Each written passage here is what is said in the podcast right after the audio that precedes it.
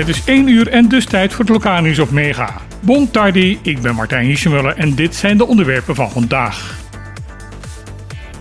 In een persconferentie gistermiddag hebben gezaghebber Oleana, havenmeester Flenneken en parkmanager van Sinapa Judith Raming gezegd dat de situatie rondom de olievervuiling van de kust van Bonaire zich op dit moment positief ontwikkelt. Volgens Raming is Lak en Sorobon alweer vrij van olie. Zij benadrukt daarbij hoe belangrijk de bijdrage is geweest van de in Sorobon gevestigde ondernemers. Daardoor kan waarschijnlijk vandaag al het gebied weer open voor het publiek. Ze zegt dat nu de rest van het eiland aan de beurt is. Daarvoor heeft gezaghebber Oleana de hulp van militairen ingeroepen.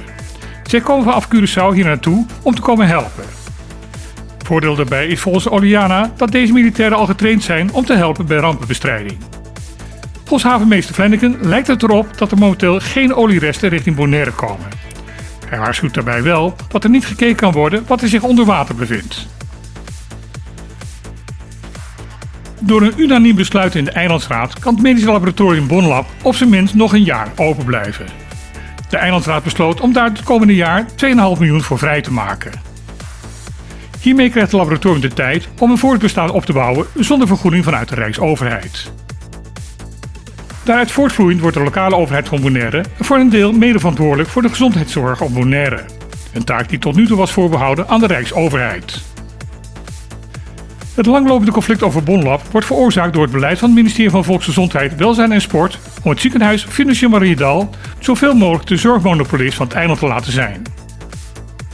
Een onafhankelijke adviescommissie die door VWS en OLB was ingesteld kwam al eerder tot de conclusie dat op Bonaire er ruimte is voor 2 medische laboratoria. In een brief gedateerd op 22 februari zegt directeur Herbert Barnard van ZJCM namens de staatssecretaris van VWS dat voor hem de enige oplossing is dat de organisatie van Bonlab opgaat en die van Fundashon Mariadal. Deze fusie zou volgens hem binnen een jaar moeten gaan plaatsvinden. De MBO-afdeling van het SGB wil in samenwerking met de schoolorganisaties in Europees Nederland meer technische opleidingen gaan aanbieden. Het MBO Bonaire deed dat al eerder met een succesvolle ICT-opleiding op het eiland.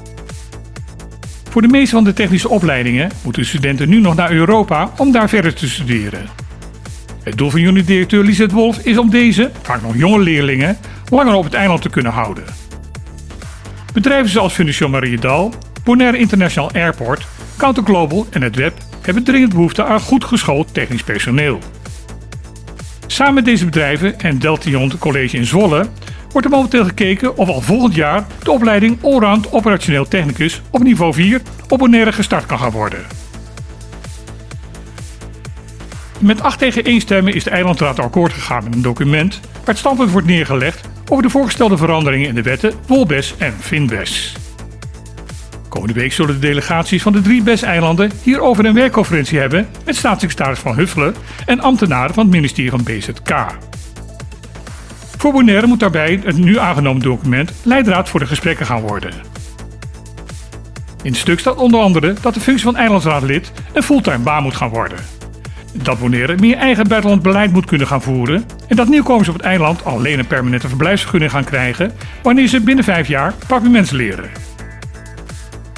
Staatssecretaris Van Huffelen heeft al eerder aangegeven alleen te willen praten over de Haagse voorstellen over de veranderingen in de voor de BES zo belangrijke wetsvoorstellen. Dit was weer het lokaal nieuws van vandaag op Mega. Ik wens iedereen een dag toe met een goed gesprek en dan heel graag weer. Tot morgen!